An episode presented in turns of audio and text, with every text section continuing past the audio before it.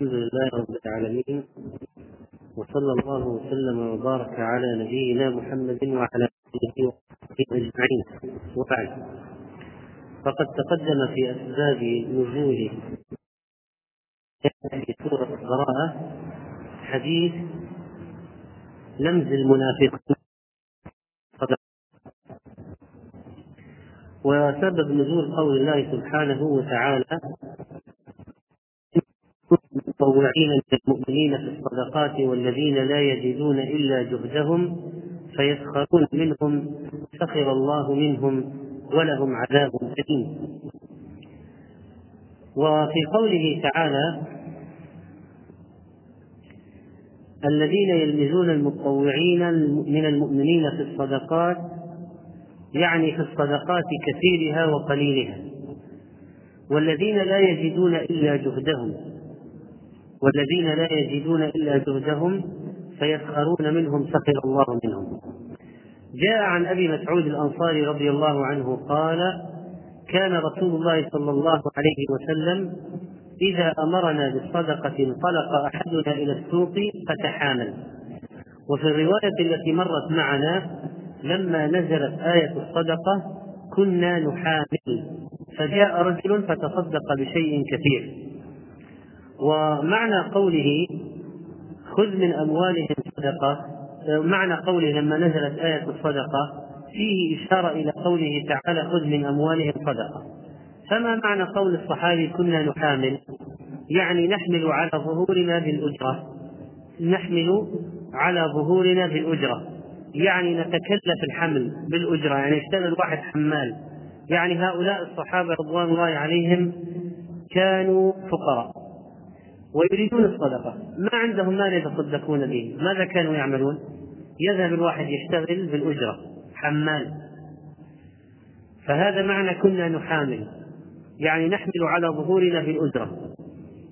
ونتكلف الحمل بالأجرة. لنكتسب ما نتصدق به. وهكذا كانت زينب رضي الله عنها.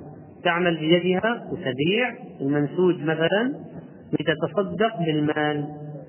ومعنى قوله انطلق أحدنا إلى السوق فيحامل يعني يطلب الحمل بالأجرة فجاء رجل فتصدق بشيء كثير. فجاء رجل فتصدق بشيء كثير فقالوا مرائي. وجاء رجل فتصدق بصاع فقالوا إن الله لغني عن صاع هذا فنزلت وكذلك فإن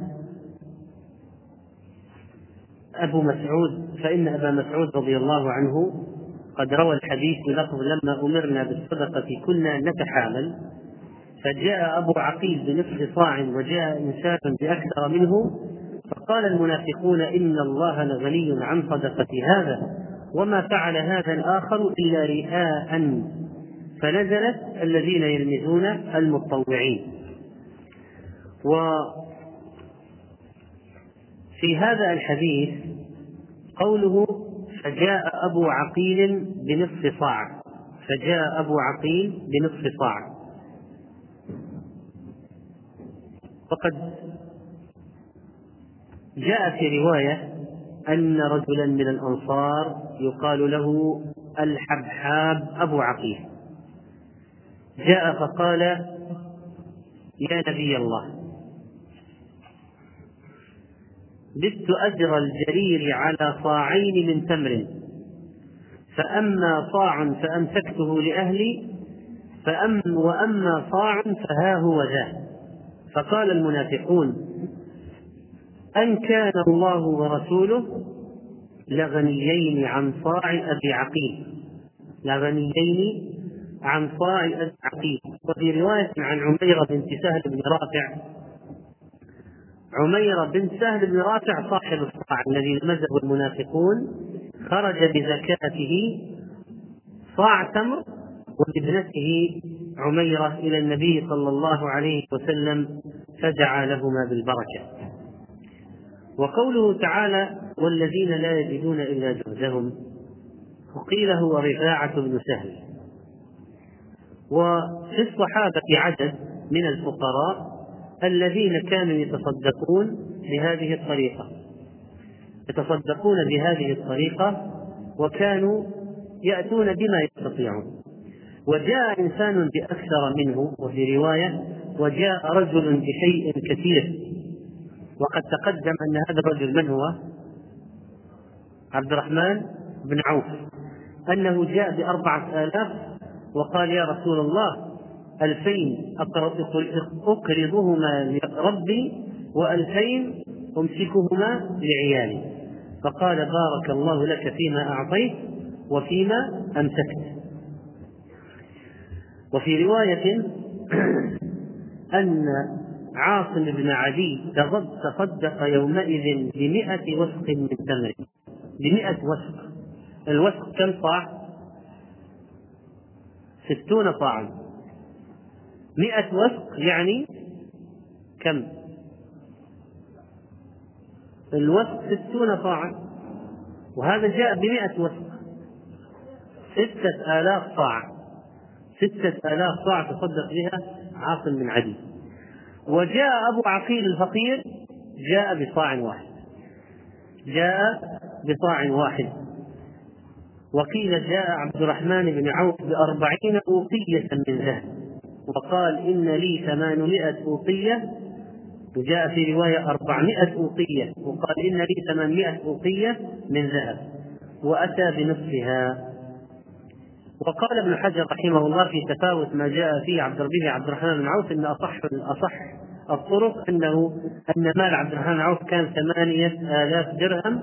جاء بأربعة آلاف درهم وأبقى عنده نصفه. أما تصدق الصحابة بنصف ما يملكون فقد وقع لعدد منهم عبد الرحمن بن عوف ومنهم عمر بن الخطاب رضي الله عنه. وأما أبو بكر الصديق رضي الله عنه فقد جاء بماله كله في إحدى المرات. لكن هذا العلماء خصصوه بمن؟ بمن يستطيع الصبر. يعني لو واحد جاء بماله كله تصدق به. بعدين مد يده يسأل الناس. هل صدقته بماله كله صحيحة؟ لا. اذا ما حكم أن يتصدق الإنسان بماله كله؟ خاص جائز. في من يطيق الصبر من يستطيع الصبر.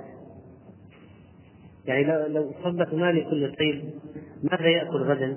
قد يجد وقد لا قد يكسب شيء وقد لا يكسب. فهذا مخصوص بمن يصبر. أما بمن لا يصبر فلا فلا يفعل ذلك. لكن ورد عن عدد من الصحابة أنهم تصدقوا بنصف ما يملكون. بنصف ما يملكون. قال مالي ثمانية آلاف هذا عبد الرحمن بن عوف. مالي ثمانية آلاف هذه أربعة آلاف. رضي الله عنه. وعمر كذلك. نصف نصف ما يملك. يعني الصحابة رضوان الله عليهم كانوا يبذلون في سبيل الله. ولو قيل لواحد منا اليوم تصدق بنصف ما تملك إلا اللهم إلا إذا كان يملك ريالين فيسهل عليه أن يتصدق بريال. أما إذا كان يملك مليون يعني تصدق نصف مليون هذه يعني صعبة جدا جدا. لكن سبحان الله كلما قل المال كلما كلما سهل بذله كلما كثر المال مع أن هذا عنده يبقى عنده خمسمائة ألف وهذا يبقى عنده ريال من الريال. ولذلك النبي عليه الصلاة والسلام قال سبق درهم مئة ألف درهم. كيف؟ درهم واحد يسبق مئة ألف درهم.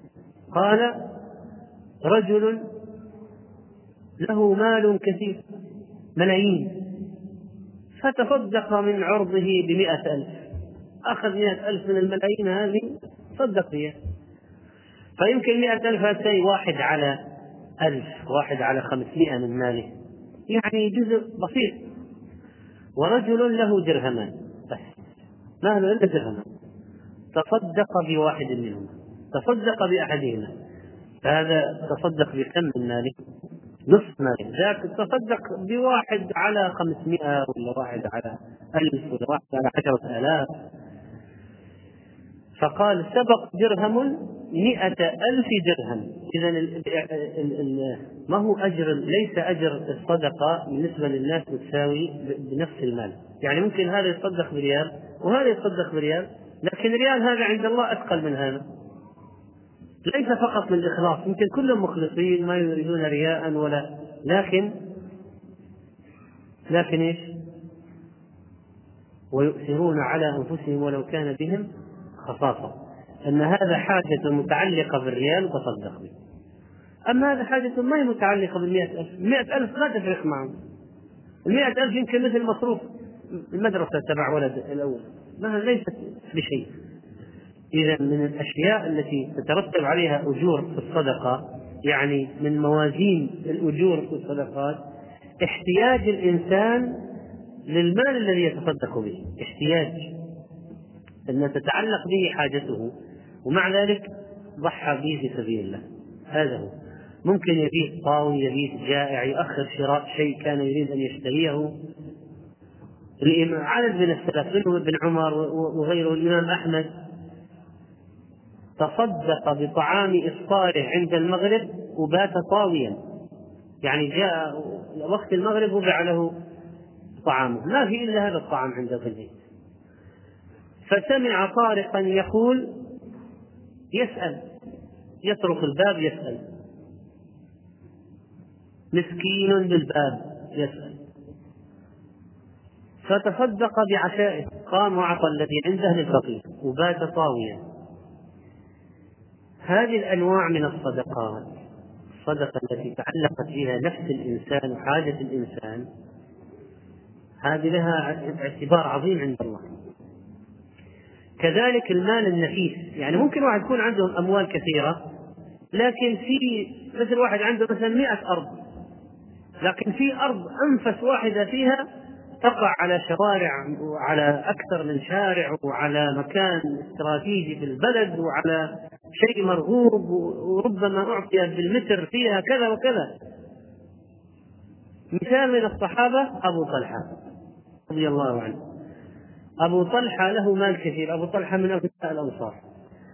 جاء النبي صلى الله عليه وسلم فقال يا رسول الله إني سمعت الله يقول لن تنالوا البر حتى تنفقوا مما تحبون. حتى تنفقوا مما تحبون. وإن أحب مالي إلي بيرحاء وكانت بستانا مستقبل المسجد يدخلها النبي صلى الله عليه وسلم يشرب من عين أو بئر من عين باردة فيها. هذه البستان. مستقبل المسجد وفيها نبع ماء بارد عذب. وأشجار نخيل. فهذا رجل عنده أموال. لكن هذا البستان بالذات أنفس أمواله. أحسن شيء يملكه. قال إني سمعت الله يقول لن تنالوا البر حتى تنفقوا مما تحبون. وإن أحب مالي إلي بيرها أشهدك يا رسول الله. هذا لله ورسوله. فضعها يا رسول الله حيث أراك الله. قال إني أرى أن تضعها في الأقربين. فقسم أبو طلحة بين بني عمه. إذا من المعايير أو الموازين الاعتبارات في أجر الصدقة ما هو؟ تعلق القلب بالشيء. قلنا أولا الحاجة إلى الشيء. الثاني تعلق القلب بالشيء. الثالث كثرة الصدقة. بكثرة لأنه قال مثل الذين ينفقون أموالهم في سبيل الله كمثل حبة أنبتت سبع سنابل في كل سنبلة مائة حبة والله يضاعف لمن يشاء. فهذه اعتبارات أيضا. كذلك من الاعتبارات في الصدقة يعني الواحد إذا أراد أن يفكر بعقلية استثمارية للآخرة يريد أن يعرف مثلا إيش أكثر الأجور أو إيش أكثر الصدقات أجرا؟ ما أكثر الصدقات أجرا؟ فقلنا الآن واحد تعلقه آه، تعلق حاجته به إنه محتاج له هذا واحد. اثنين تعلق نفسه به قد يكون هو لو تصدق به لن يحتاجه عنده أشياء أخرى لكن هذا بالذات نفيس جدا ويعتبر عزيز عليه. الآن في نساء عندهم ذهب كثير. يمكن عندها مثلا عشرين طقم ذهب. ممكن. كثير. لكن في طقم واحد بالذات عزيز عليها جدا إما لنفاسته أو لكبر الماس الموجود فيه أو ل آه، سبب من الأسباب التي تجعله نفيسا. يعني القلب متعلق به فتصدقت به في سبيل الله. إذا هذا اعتبار ثاني.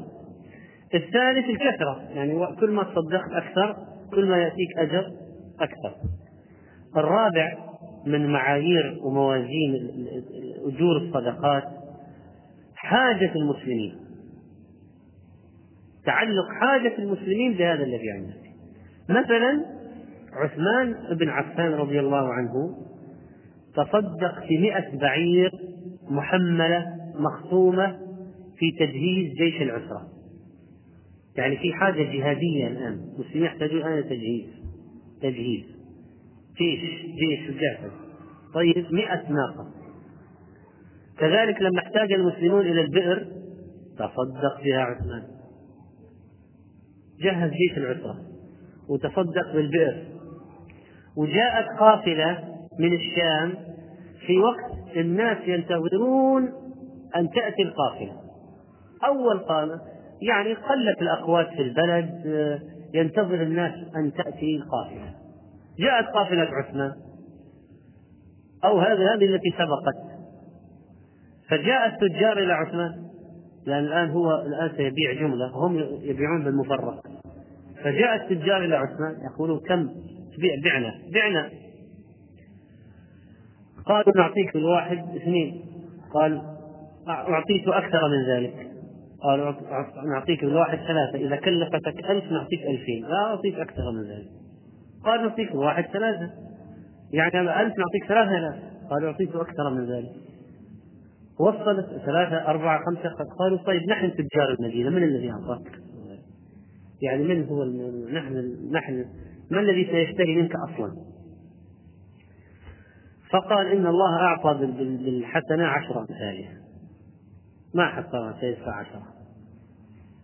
فتصدق بها في سبيل الله. كلها. هو أصلا نوى ذلك لكن ربما أراد أن يعلمهم درسا في البذل وأن النظر إلى مقاييس الآخرة أو مال الآخرة وليس وليس في الدنيا فقط. فالصحابي يقول هنا يقول وإن يقول وإن الرجل اليوم له مئة ألف. يعني الصحابي يصف فعلا هذه الحالة التي كان المسلمون فيها يعني فيما سبق حاجتهم ماسة. يقول الآن انفتحت الدنيا علينا انفتحت الدنيا علينا فكل واحد عنده ما شاء الله الآن عنده كذا وكذا. قال وإن لأحدهم الآن لأحدهم الآن مئة ألف وإن لبعضهم اليوم لمئة ألف لمئة ألف وإن لأحدهم اليوم لمئة ألف. فإذا لما تتسع الدنيا على الناس لا لا يحس الواحد مثل الأول. كان الصحابة في المدينة ما لا يكاد يجد الواحد منهم شيئا. وتصدقوا. لما فتح الله عليهم فارس والروم جاءتهم الدنيا. تصدقوا. لكن هو يقول أن حلاوة الصدقة من قبل أيام الشدة أكثر من الآن. لأن واحد كان يتصدق وهو محتاج للشيء.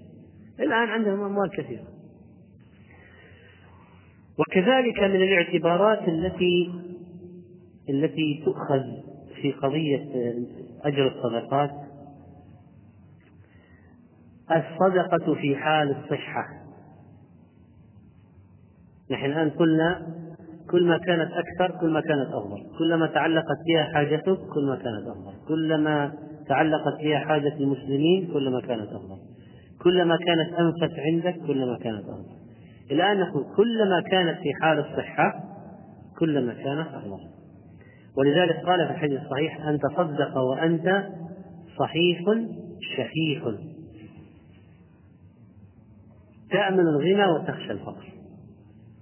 طيب إذا هنا تصدق وأنت صحيح إذا الصدقة في حال الصحة أفضل.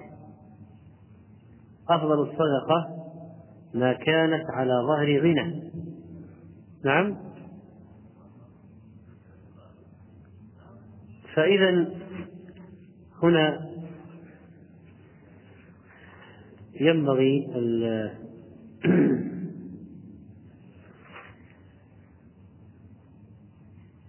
أن ينظر الإنسان المسلم إذا أراد أن يتصدق في الاعتبارات. نحن ذكرنا الآن خمسة.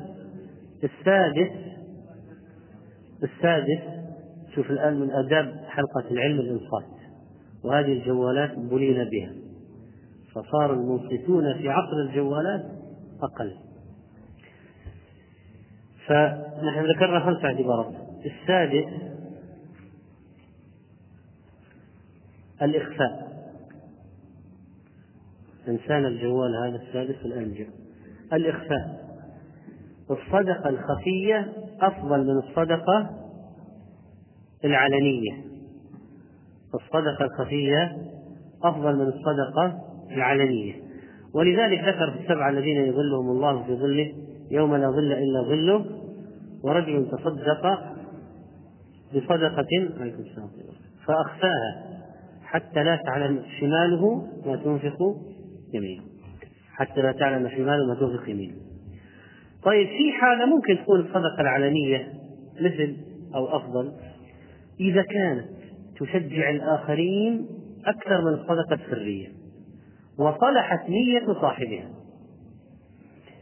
إذا الصدقة العلنية ممكن أحيانا يعني ليس في الأكثر الأكثر الصدقة تكون سرية لكن في حالات ممكن تكون الصدقة العلنية فيها مصلحة شرعية أكبر إذا كانت تحمس الآخرين على الصدقة وصلحت نية صاحبها.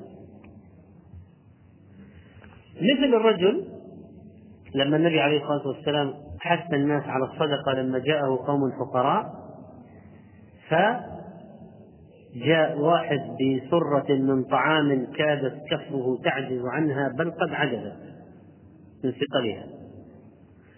فتتابع الناس. شوف كلمة تتابع الناس هذه هي المفتاح لفهم الموضوع. فتتابع الناس. فرأيت كومين من طعام وثياب النتيجة تبع التبرعات كومين من طعام وثياب ورأيت وجه رسول الله صلى الله عليه وسلم يتهلل يعني من الفرح والسرور لما رأى البذل.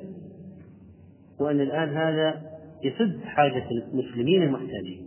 الذين جاءوا محتاجين ما عندهم يعني اللي عنده إزار ما عنده رداء مخرقة ثيابهم. ف الرجل الذي أعلن الصدقة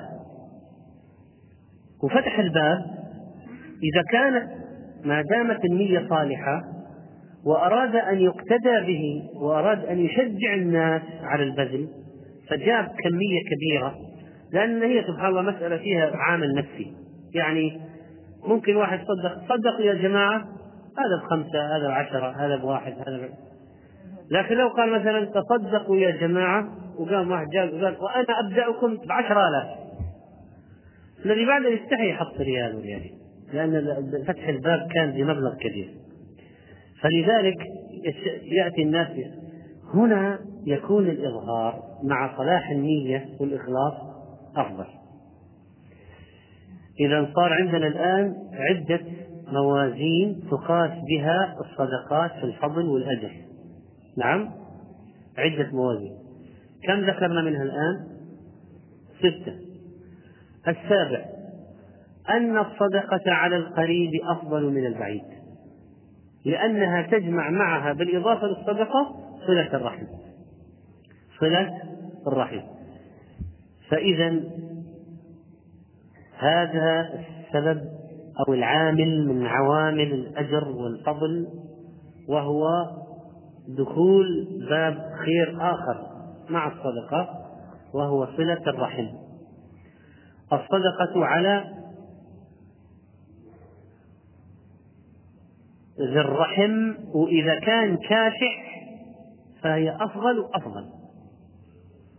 الصدقة أو الهدية لذي الرحم الكاشح من هو ذو الرحم الكاشح الذي بينك وبينه عداوة؟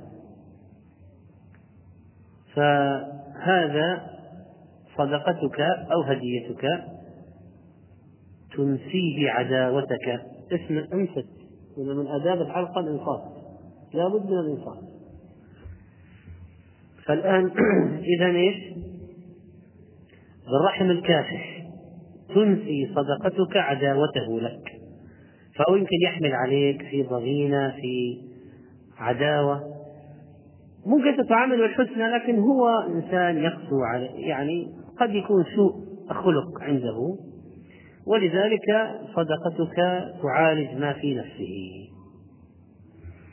إذا صار عندنا الآن سبع أسباب لمعايير الفضل والأجر تفضيل في الصدقات.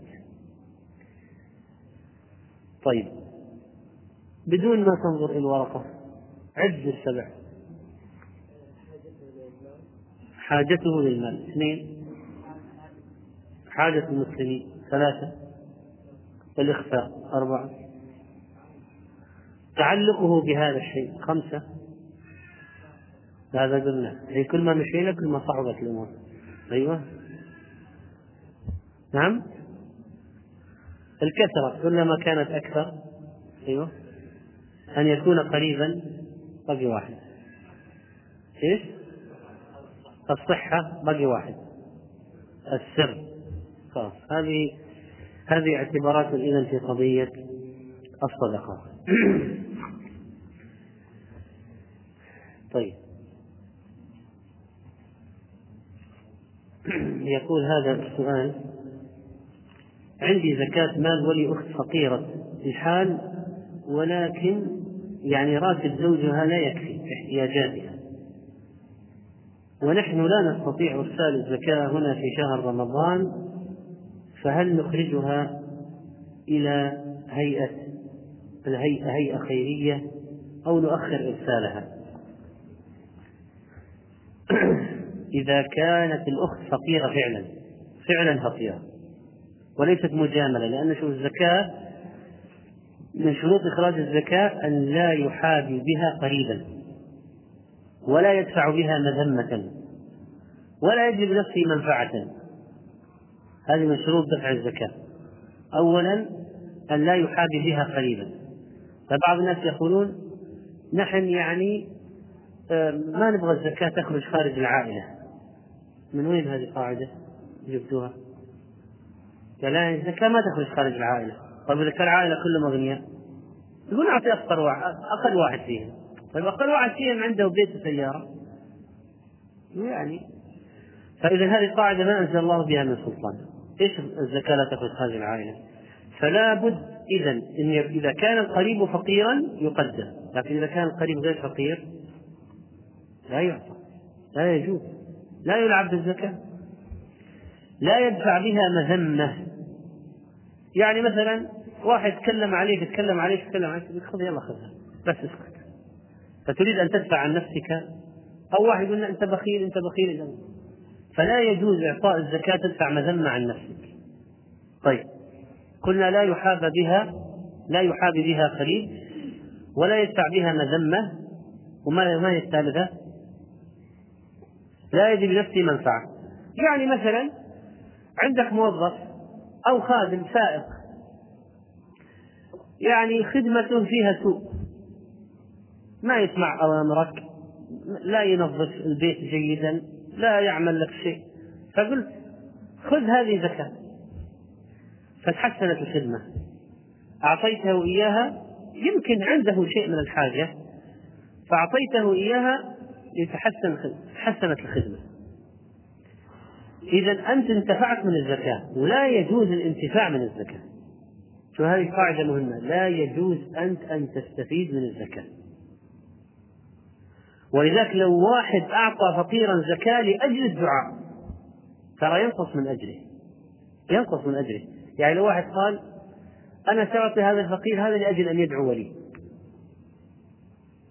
أنا أريد أن يدعو لي نقول فوت شيء أعظم من هذا وهي أجر أجر القيام بهذا الركن من أركان الإسلام. لله تعالى لا تريد من الناس جزاء ولا شكورا ولا أدعية.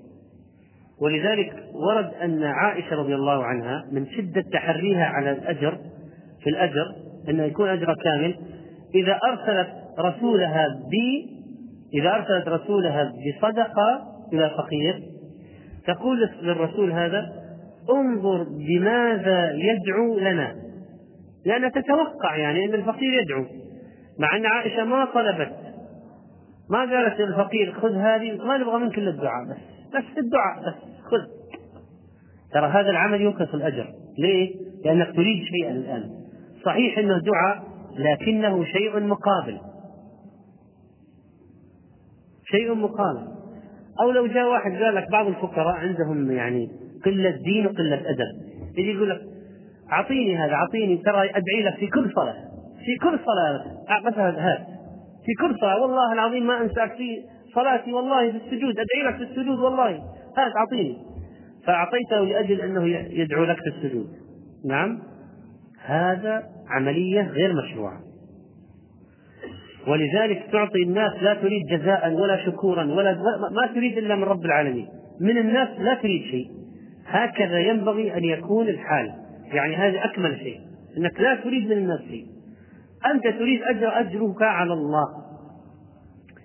فعائشة كانت تقول لرسولها إذا أرسلت معه صدقة انظر هذا الفقير بما يدعو لنا. نعم. الفقير هذا بما يدعو لنا. مع أن عائشة ما قالت لرسولها لا تعطيه حتى يدعو لنا ولا إذا أعطيته خليه يدعو لنا لا هي ما تقول هذا. هو سيدعو من نفسه سيدعو من نفسه. فتقول عائشة لرسولها انظر بما يدعو لنا فأخبرني فيذهب فيعطيه. فذاك يدعو لها.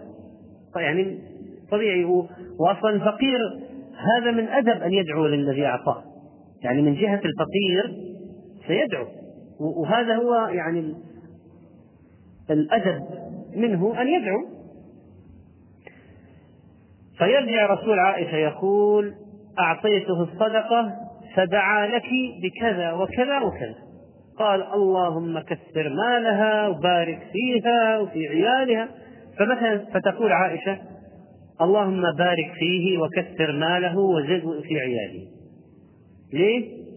تدعو له بمثل ما قال. حتى لا ينقص من أجرها شيء حتى ما يكون له عليها منة ولا بالدعاء. فتعطيه دعاء مثل ما أعطاها مع أنها ما شرطت يعني هذول أصحاب المقامات العالية طبعا الناس الذين يريدون يعني أكثر أجر ممكن. أما جماعة تمشي حالك يعني ممكن ما يدققوا يعني.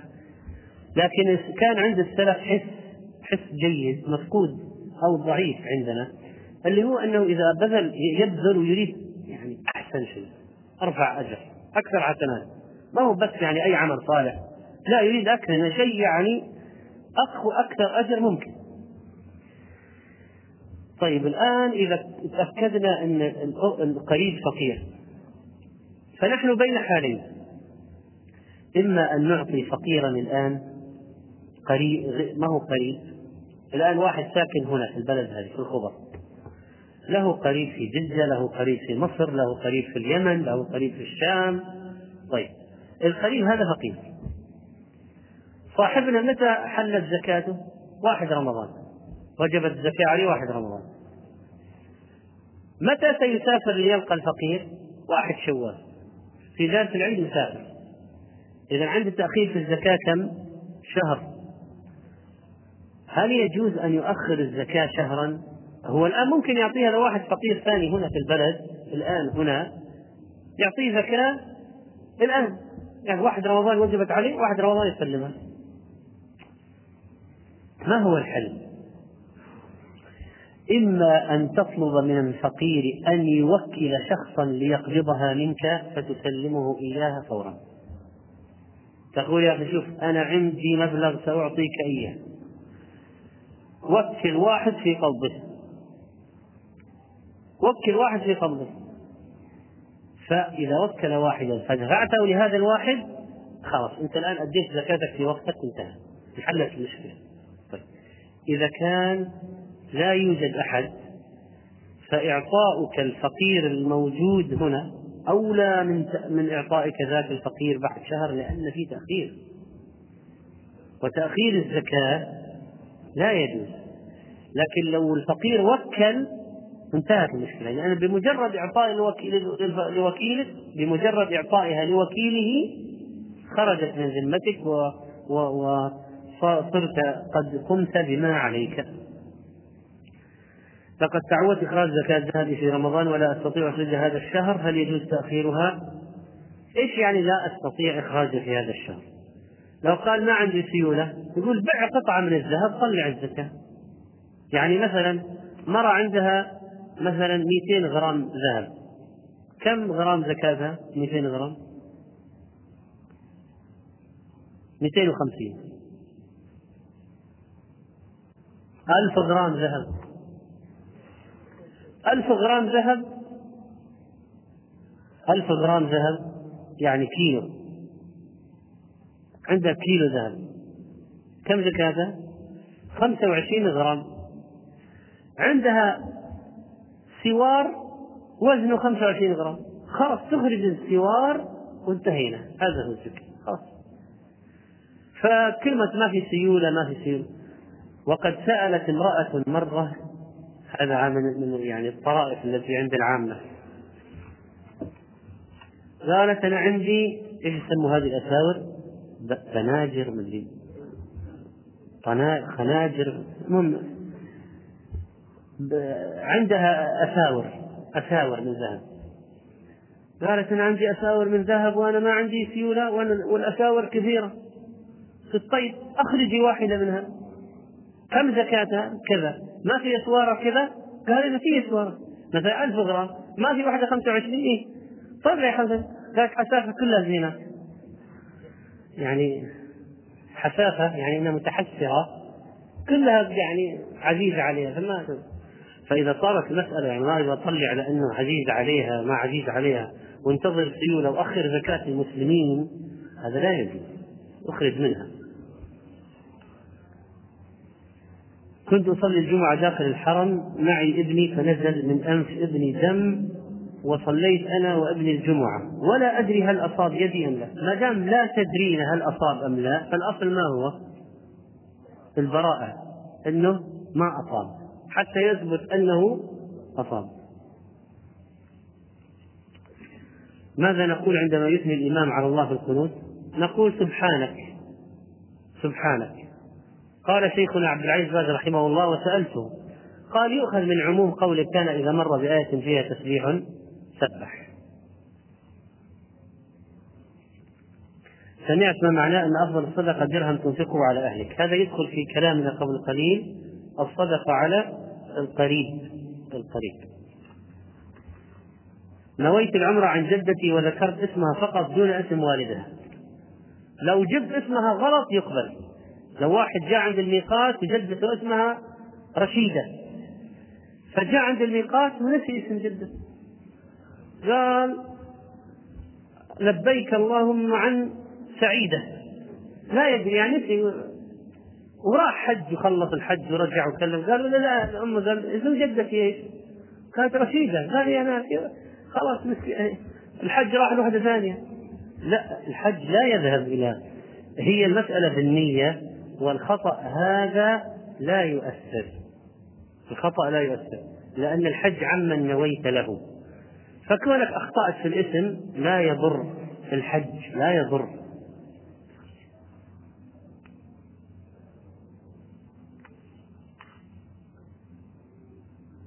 هل يجوز سماع القرآن أثناء الاشتغال بعمل آخر؟ نعم نعم. ولكن ليس عملا يلهي بالكلية عن القرآن لكن ممكن يكون عمل يدوي عمل يدوي. ممكن. يعني كامرأة تطبخ وتسمع القرآن. امرأة تطبخ تسمع القرآن. الطبخ لا يحتاج إلى تركيز ذهني بحيث الواحد لا يفهم آه، الآيات. تحريك وغرف. فهذه أشياء عضلية ومهنية. فممكن يعني تسمع القرآن وهذا من الاستفادة من الوقت. امرأة زوجها مصلي يصوم مبتلى بمشاهدة الفضائيات وي... وي... ويعيرها بأنها عاجزة أن تكون مثل الممثلات وينقص من قدرها وخاصة في الخروج إلى الشارع. هذه مصيبة. يعني إذا واحد يقول لزوجته أنت ما تشبهي فلانة ولا تشبهي الممثلة فلانة الممثلة هذه قد تكون كافرة زنديقة ملحدة. زانية آه، شاربة خمر مدمنة مخدرات آه، كل كل المصائب. قد تجتمع في هؤلاء العارضات والممثلات المصائب هذه. فإذا الإنسان يقول لزوجته أنت ما تشبهي هذه وأنت لا تكوني مثل هذه؟ أولا الله خلقها هكذا. إيش يعني تعمل عمليات تغيير خلقة لأجل مزاجك المنحرف؟ لا. وهذا من الفسق والفجور وهذه من نتائج عدم غض البصر. لو في غض بصر كان رأيت القناعة. واحد كل واحد مقتنع بزوجته لكن ما في غض بصر. فهذا يرى ممثلة فرنسية وهذا أمريكية وهذا إيطالية وهذا عربية وهذا أجنبي ما صار ما في أحد صار قانع بما عنده. لأنه يرى المعارضات الأزياء والممثلات فتيات الغلال بعد طالع في زوجته وش يقول مثل القرد هذا؟ كيف أنا أفعل؟ فهذه فعلا من نتائج عدم غض البصر. لو في غض بصر لرأيت كل واحد قانع بما أتاه الله قانع. والآن ترى نتجت عندنا مصيبة أكبر اللي هي أن نفس النساء المرأة نفسها صارت غير مقتنعة بشكلها. الآن مو بس الرجل غير مقتنع بزوجته المرأة غير مقتنعة بشكلها. وماذا يترتب على ذلك؟ عمليات التجميل. انفتح الباب أمام عمليات محرمة كثيرة راجت الآن في القرن الواحد والعشرين وصار لها ميزانيات هائلة وتخصصات كبيرة وأطباء وعيادات في الداخل والخارج عمليات تجميل هذه ما هو عاجبها حجم الأنف هذه ما هو عاجبها حجم الثدي هذه ما هو عاجبها حجم الإيه وهذه شد وهذه رخي وهذه كذا. وتلاعب الناس بأجسادهم. ولا حول ولا قوة إلا بالله. مصيبة كبيرة الآن. وتحققت خطة الشيطان في بني آدم ولا آمرنهم فلا يغيرن خلق الله. ما هو عيب؟ لو مثلا يقول والله هذا في حروق. في حروق. طيب عالج الحروق عملية جراحية تجميلية لإزالة عيب طارئ. هذا اسمه إيش؟ ما هو عيب في أصل الخلقة. هذا عيب طارئ. سبب حرق حرق. حادث سيارة طيب ممكن. لكن واحد ما هو عاجبه قال أنا أبغى أنفي افطس شوي أنا أنفي واقف أنا أبغى افطس شوي. هذا أنفي افطس وأنا أبغاه واقف شوي وهكذا. وبعدين غير لا ما عجبني سوي عملية ثانية. ولذلك ولذلك الآن من الكوارث العظيمة هذه المسألة المحرمات الشنيعه عمليات التجميل. امرأة صرفت من عند الطبيبة دواء منع حمل لكي لا تفطر في رمضان وقالت لها الطبيبة ينزل عليك قطرات من الدم فنزل عليها يوما ما بعد المغرب قطرات من الدم وقبل السحور توقف واغتسلت وفي اليوم التالي صامت ثم نزل بعد المغرب ولكن أكثر فتوقفت عن الدواء وهي في حيضها. طيب الوقت الذي صامت فيه إذا كان الدم منقطع فالصيام صحيح. الدم منقطع فالصيام صحيح.